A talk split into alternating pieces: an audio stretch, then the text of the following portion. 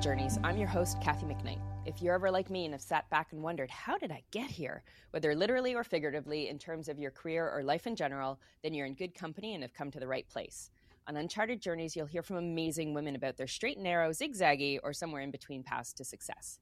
Today's guest loves the web and all that it offers. And because of this love and the vision of online of the online venue's potential to generate good, she has made it her mission to create a safer and more compassionate web through her consulting, writing, and speaking. As a leader in the digital governance space for more than 20 years, her passion centers around helping digital teams learn how to collaborate more effectively so that they can help improve the quality and safety of our online world, something we are all in desperate need of today more than ever. Bold and fierce are two words that come to mind as I think back to our first encounter more than 10 years ago in Sioux Falls, South Dakota, of all places.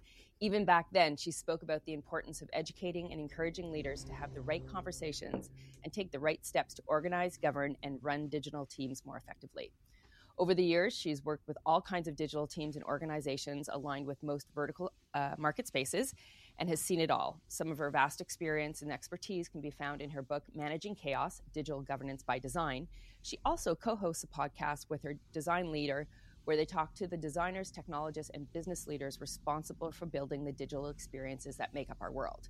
Never one to shy away from something new, our guest up and moved to the Netherlands during the pandemic to fulfill, fulfill a lifelong dream of living in Europe. So, joining us from abroad, welcome Lisa Welchman. Hello, thank you so much for inviting me. I'm really looking forward to this combo. well, I'm so happy to hear from you and see from you. It's, it's as we were talking about, it's been a minute. So, I mean, that was strictly the highlight reel. You have done so much and worked with so many amazing um, companies and had such an impact on our industry. Can you tell me, a, tell tell our audience a little bit more about what it is that you do and, and what makes up your day? Oh, wow. What I do? Well, I basically help digital teams and organizations collaborate better with all this new technology, you know, that's coming up and around. Um, so that's kind of what I'm doing as a professional person. What I do with my day is different.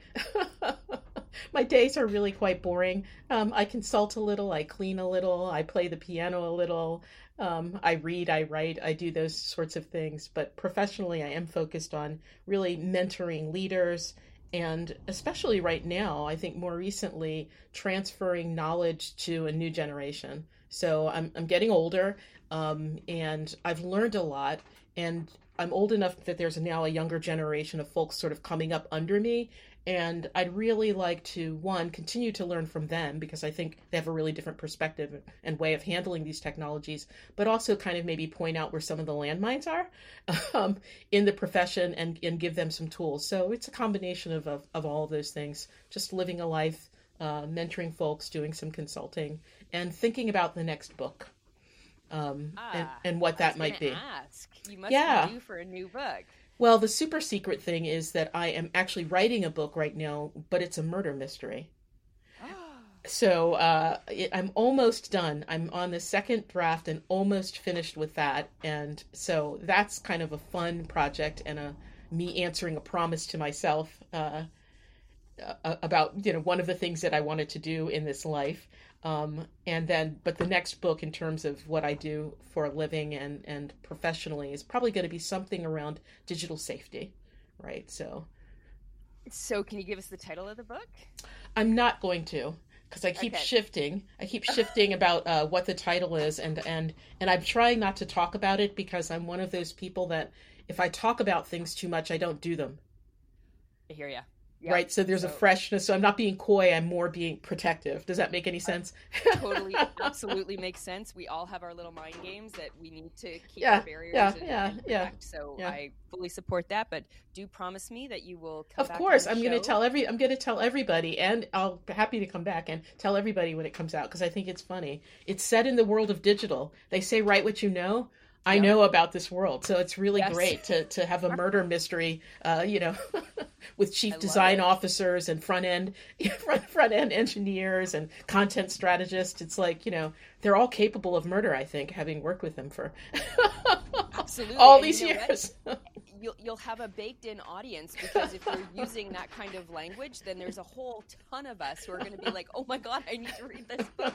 Because there are many times where we've, we've thought, you know, if we did this with this, it could cause a catastrophic effect. Well, there's a lot of catastrophes I think we cause at work. Um, hopefully, none of them are actually murder. right? That would be bad. Um, okay, so let's get into the core questions that we start with. What was the first career you remember wanting to do when you grew up? You know, I thought about this because you delightfully um, gave me these questions before, and I have two answers because I can't really remember. I'll tell you what the first answer was, and then I'll tell you what the next answer was that I wanted it to be. So, the first the first answer was that, and I'm old enough to say use this word. I wanted to be a stewardess. So I'm just old enough that I kind of grew up in the heyday of the launch of the 747 right? And sort of like the, the whole jet age. Glamour. i was a child i was a child during that time. So this whole idea of flying in big airplanes and going places was really interesting. I'm also was also an army brat and my dad was did two tours of duty in vietnam and you know we would take him to the airport and he would fly off places. So there was just kind of this thing of like you know people getting on an airplane and going things. So that was it. But the other thing that came really young to me because because my dad was in Vietnam in the summertime, my mom would put my sister and I in summer school, like a summer school program. And after the first grade, believe it or not, first grade, I was a little bit um, precocious when it came to reading and writing. And um, she put me in a creative writing course, and I started to learn how to write poetry. So for a very, very long time, I wanted to be a poet.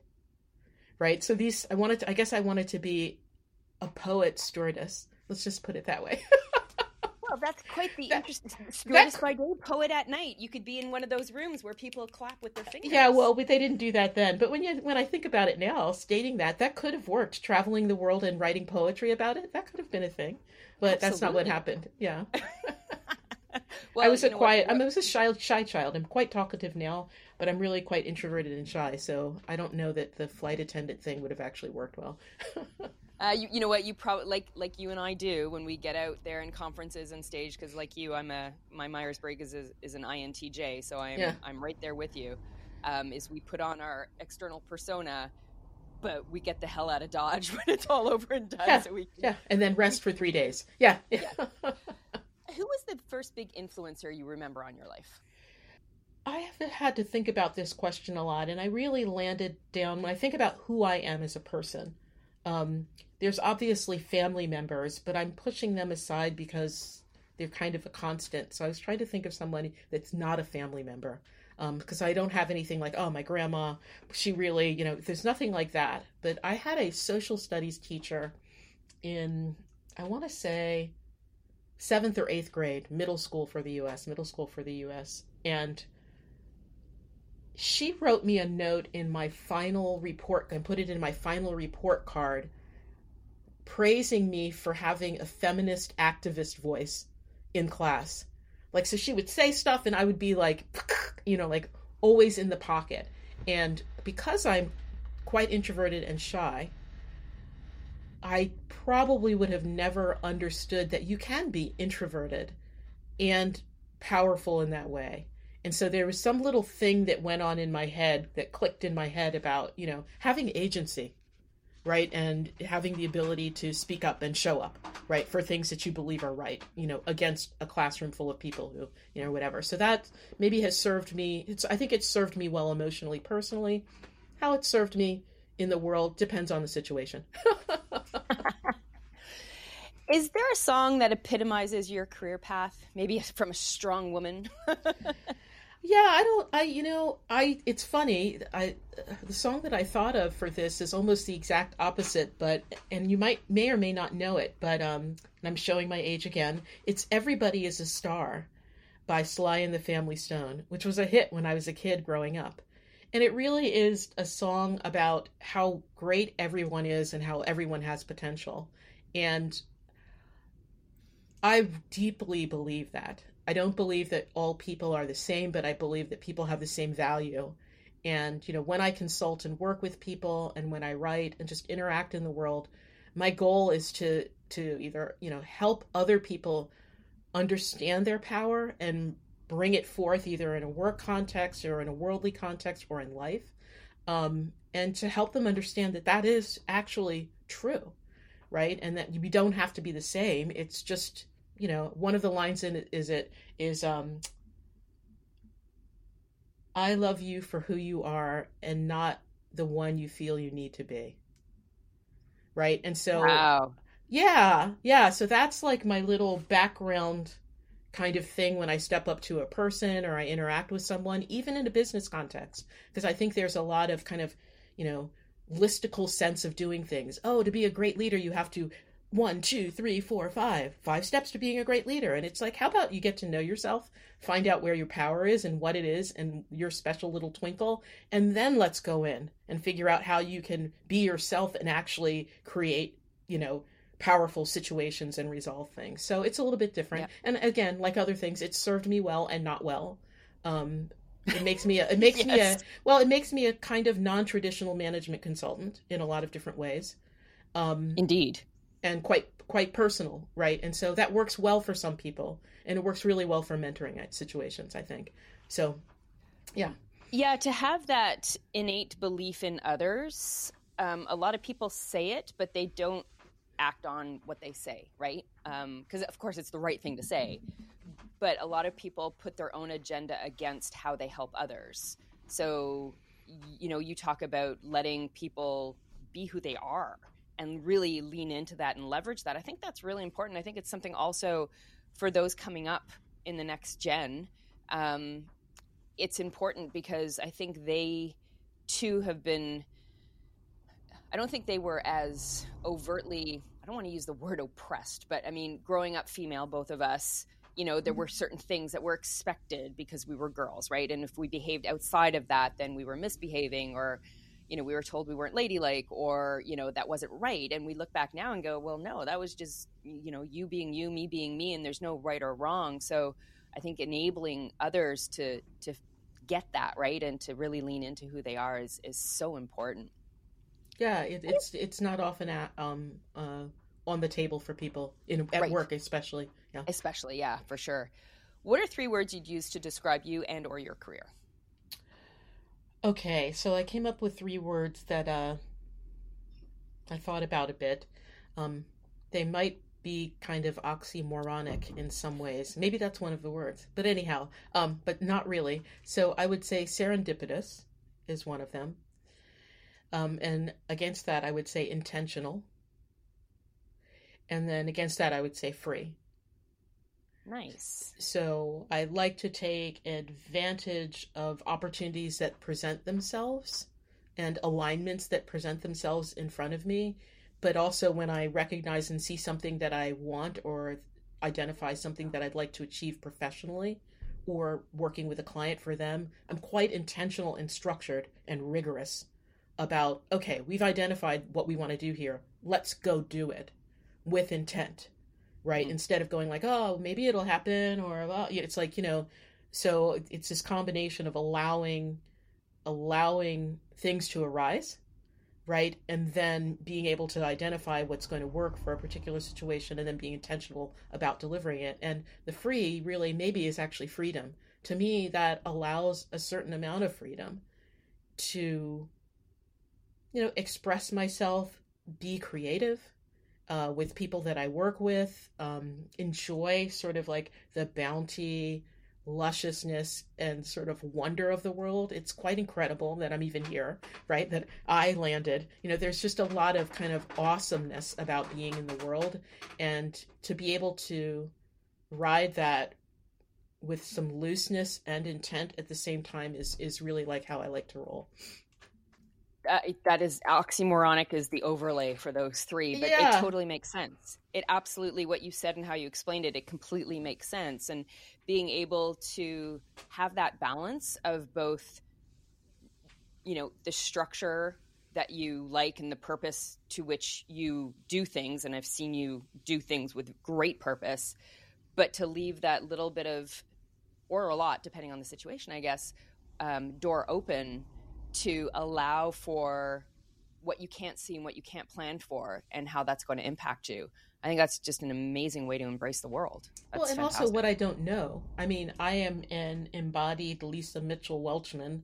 I'm in this woman's body, this black American person's body, culturally and ethnically. There's a lot of things which, you know, gives me a certain type of perspective of the world and how it works and how it operates and I don't know what it's like to be you, and I don't know what it's like to be anyone. I moved to a different country. I don't know what it's like to be a Dutch person, right? So mm-hmm. it, it, it leaves it, it it builds a certain amount of humility about what you can know, but the intention also gives you some spine. So it's a combination of just sort of like understanding your place and who you are in the world, and that that's not always like the prime position right i mean like everybody's in their own prime position so it's really quite interesting to me and and not popular because the the word of the day now is like you know go for it your power you know like you're the one push blah blah blah and that maybe can work for some people but for me it's just exhausting. Like and i can't do it. There's no joy in that for me right? So absolutely. Absolutely. So i'm i'm curious. So you've in our industry uh, i think about my career and i have bounced around. I've done sort of the three sides of the content and technology trifecta. I've worked for big companies, I've done startups and whatnot. You've done the same. You've worked for a, a, myriad of companies as well as yourself and, and sold a business and, and merged. And that was a brilliant move, by the way.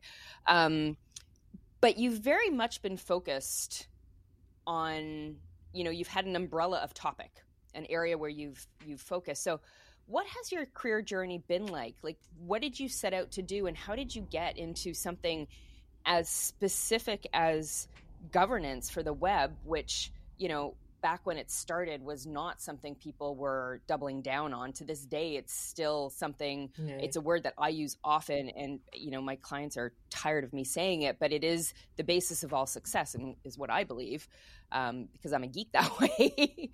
but did you set out did you have this epiphany and say hey web governance is is where i need to be or is it something that evolved or called to you or well i'm of an age and of the first generation of the commercial web that I, no one in my generation i think could have planned to do whatever job it is they're doing because probably whatever job they're doing didn't exist right so mm-hmm. yeah. uh, you know you know if you're asking how i got from flight attendant stewardess slash poet to digital governance management consultant that's quite a journey. I mean i have always been very very interested in systems and structured systems. Um, i was a philosophy major with a lot of study in s- symbolic logic.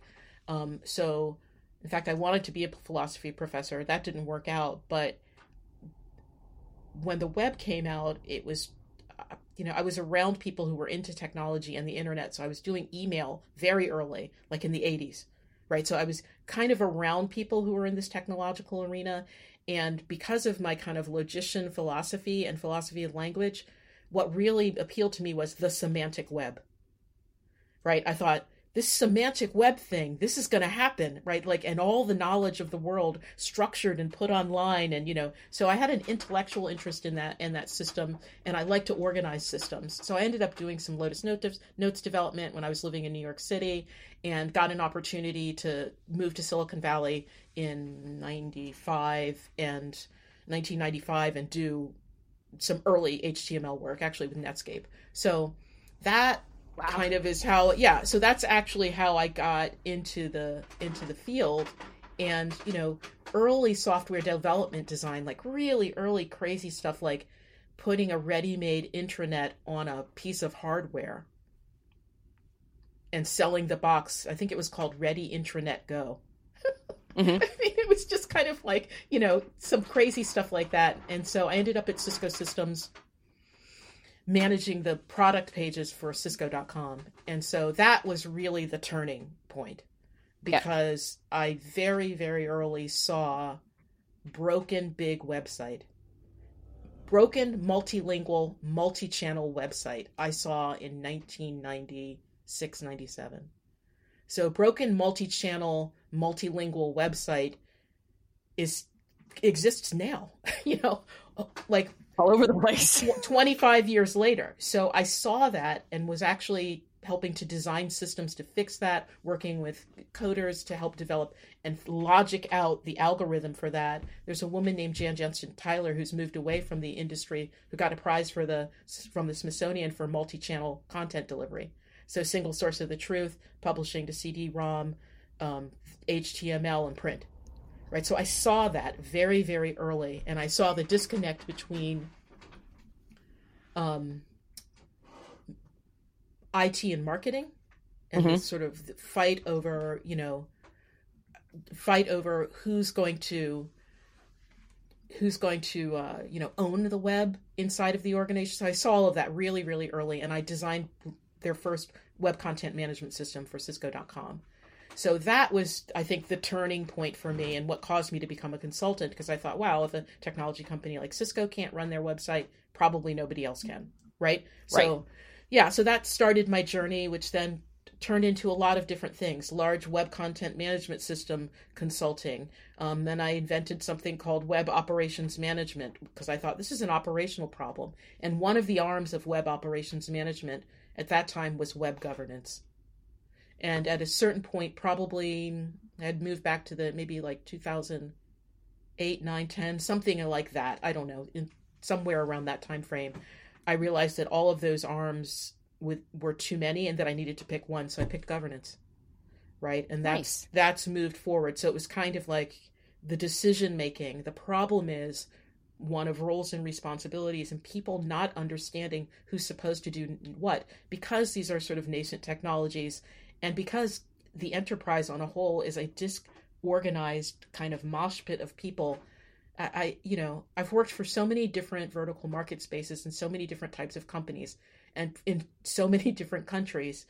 And, you know, I'm always staggered at how, you know, any company or organization runs because it's crazy, right? Like just internally, it's just crazy. So it's been quite, quite a journey, but I enjoy it. And so, um, you know, writing Managing Chaos was kind of a fruition of understanding how to manage and organize, you know, this type of system.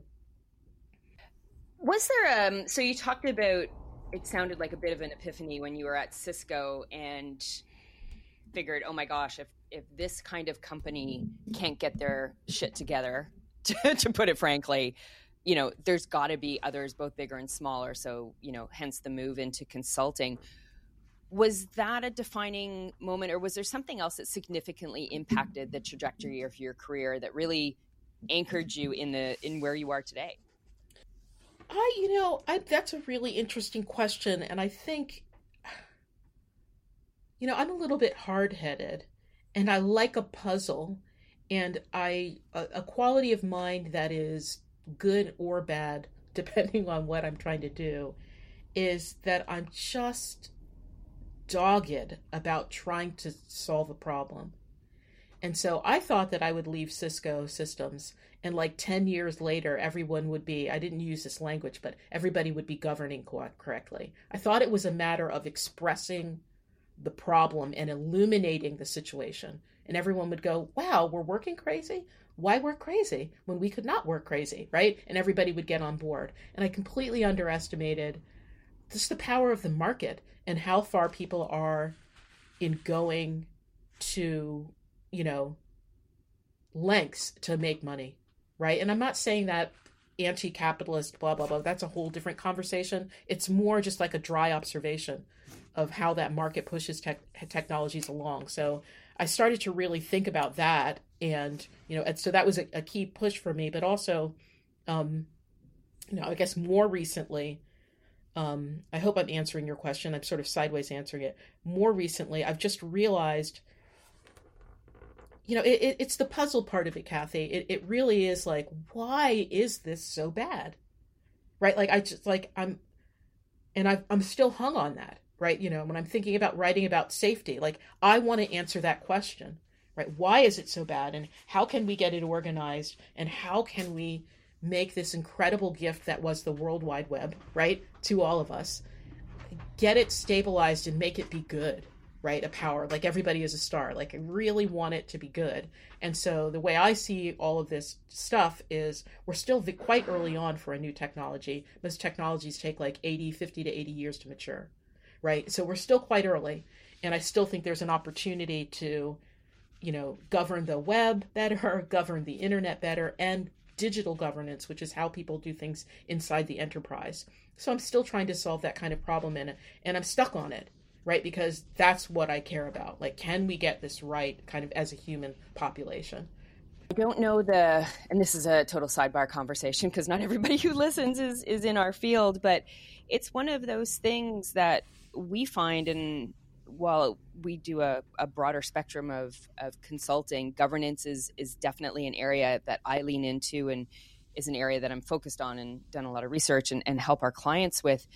It's that thing that they're most resistant to, yet as much as you're trying to explain to them that it is probably the most enabling and freeing for progress and improvement and absolutely succeeding that they can do in order to get to those things. And it's just it's like i don't under i have yet to figure out what it is about it that people hate whether it's the being told what to do or how to do something. It's about whether it's about following rules. I know change is really hard and of course governance is all about change management.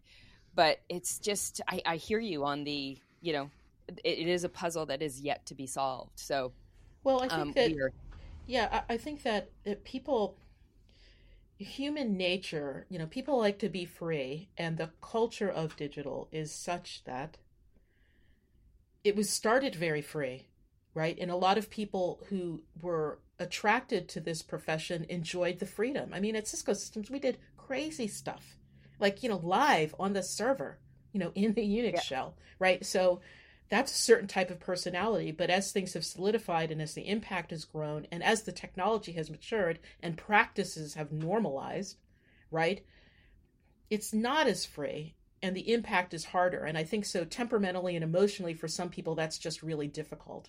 Right. And I also yeah. think that, that there's a little part of human beings that equate like that make a binary system out of it. I'm either completely free or I am, you know, cons- completely constrained, right? And it, the reality is, nobody gets to do whatever they want, right? So, like, so it, it's not a matter of like just putting the most rules in place. It's a matter of, oh, another use this word again, being intentional about what rules are going to get you what you want, right? Yeah. and so love that. Yeah so it so it's so people are afraid that they're going to the creativity is going to be constrained but you know i give there's a talk that i give uh, around governance. It's all stemmed around different types of music including jazz. I play improvisational piano and you know jazz happens over a chord progression that everybody's following rules right? Yes there is free jazz and there are other things but as a general rule there's a chord progression that's going on right? That people are improvising around, which creates some of the most fantastic and incredible music in the world,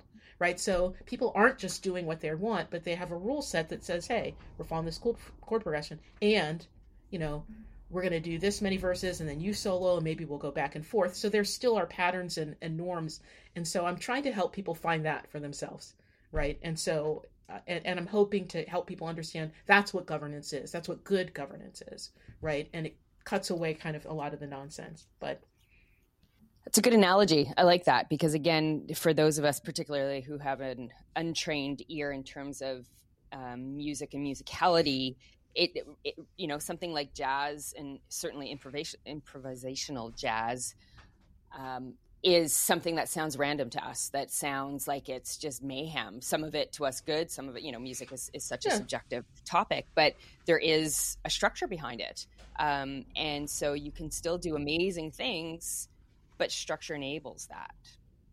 Yeah and i like to think about i like to think about architecture as well. There's some amazing looking buildings that only stand because of standards right? So people are making it seem right. like oh it's just cookie cutter and it's like anything that not anything most things i won't overspeak that we enjoy are operating on a standards based framework, right? And Q, hmm. including mm-hmm. human beings and our DNA. So it's not like the world doesn't operate on a free for all, right? So that's just not how things work. So I think that's a maturity issue in the technology world of people understanding this isn't a free for all. And I think a lot of people know now because we've seen the kind of ugly backside of it now right of what oh, happens sure. when we don't govern. And so yep. um, you know i should be sitting back going aha i told you so but honestly i find the situation kind of sad. Yeah yeah too true absolutely. So i mean you've spent such a big part of your career um, in web governance a lot more of it just surrounding the tech space. If you weren't in the web governance space what would you be doing? If if what, what's what's lisa's alter ego uh, well, rather other than writing, so I would probably be in a small house in a quiet place somewhere, um, reading and writing, maybe being the crazy lady that plays jazz piano and sings on Wednesday night at the local pub um, that annoys the small children. Uh, and just kind of going about my business. I'm a really big meditator, and so I'm kind of ordinary in that way and like to lead a quiet and and small life. So I think that that's what I'd be doing, looking at information, um, writing about things, reflecting a little bit, um, which maybe sounds like retirement, but that could be a life for me. Um, I think uh, one of the other things that interests me is is just teaching, right? I the knowledge transfer. I've been privileged to work with so many different types of organizations, and I just have seen a lot of things and synthesized a knowledge and seen a lot of use cases. So I think sort of consolidating that and enabling and sort of mentoring others is also a, a, space that's really interesting to me, which is related to what I do for for a living, but kind of kind of different at the same time. Well, that all sounds lovely, and the thing is, you can do all of that, including the knowledge transfer from a beautiful, quiet house, you know, in a small town because uh, we can do everything remotely now, right? Yeah, Everybody's yeah, finally yeah. accepted that. We don't actually have to put our, our butts on a plane every single time to, you know, spend an hour with someone when we can easily do that over um, a Zoom. Going in person is good. I think we need more face to face. I think we need to find that balance still, for the record. But um, yes, that sounds absolutely idyllic.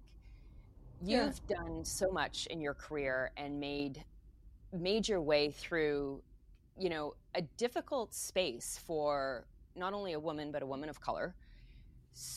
You, you, the lessons you've learned, I'm sure, are you could write a book alone on that. So, for our listeners, particularly the women in our audience, what would be your best piece of advice, whether it's on life or career, could be all of it happiness, that you'd like to share?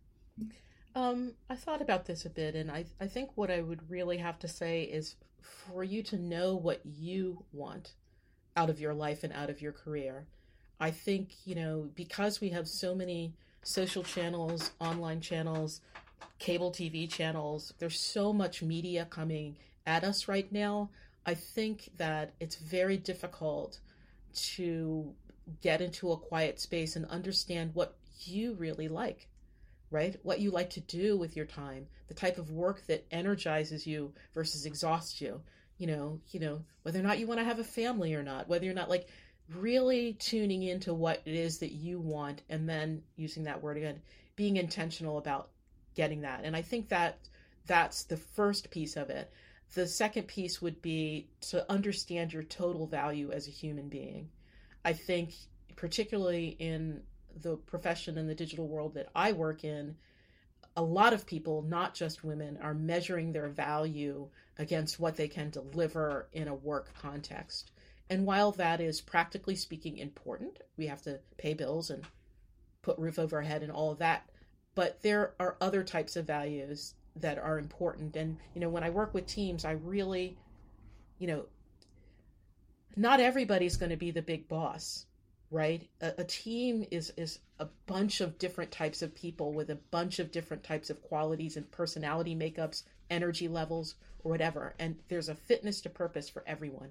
So I think people being able to embody themselves and really understanding their total value as a human being and not just measuring it against kind of like this idyllic sense of superstar. There seems to be, you know, I'm I'm trending. I'm, you know, there's all of this push to kind of like be really big and it's like maybe that's just not who you are. Right? So Right. Think, right, right. So I think that there is there's there's a lot to that. Um because I think, you know, whatever you believe about the nature of the world and how many lives you get or whatever, you're in this life now, right? And you should enjoy that and be, be sort of fully embodied into it um, and be happy. Great advice. Absolutely amazing. Uh, so, tell our audience have you got some speaking engagements coming up? Where can they find you uh, on our, you know, hopefully getting safer and safer web or yeah. actually in yeah. person? Yeah, I mean, I, I, I, don't. I might have speaking engagements. I don't have anything at the tip of my tongue, so not this year. But LinkedIn is probably the only social media where you're ever going to get me to do any kind of response to you. Um, if you want to read things that I've written, my website, and of course, this surfacing podcast that I do with Andy Vitale is um, we're getting ready to do uh, season three coming up. We haven't decided what the theme is, but those are all good places to to to come by and say hi. Excellent. Well, thank you so much. Lisa, this has just been such a great conversation. One, I've loved catching up with you because, like we said, it's been too long. I've got to get over to uh, to where you are, um, and hearing about your journey. To my audience, thank you so much for listening to Uncharted Journeys with me, your host, Kathy McKnight. I hope you enjoyed my conversation with Lisa and hearing about how being serendipitously intentional and her journey uh, has led to a journey of, of puzzle solving to success as a leader in the world of technology and web governance. And if you lean into who you really are and go for what you want be open to learn there's absolutely nothing you can't achieve. If you're keen to hear more amazing stories from amazing women you can head over to unchartedjourneys.net and listen to some of the other episodes. You can also sign up for our email list and check out the links and the resources in the show notes. Thanks again for listening. See you next time and until then enjoy the journey Everybody is a star. Who will rain and chase the dust away? Everybody wants to shine. Who'll come out on a cloudy day? Tis the sun that loves you brown. When the system tries to bring you.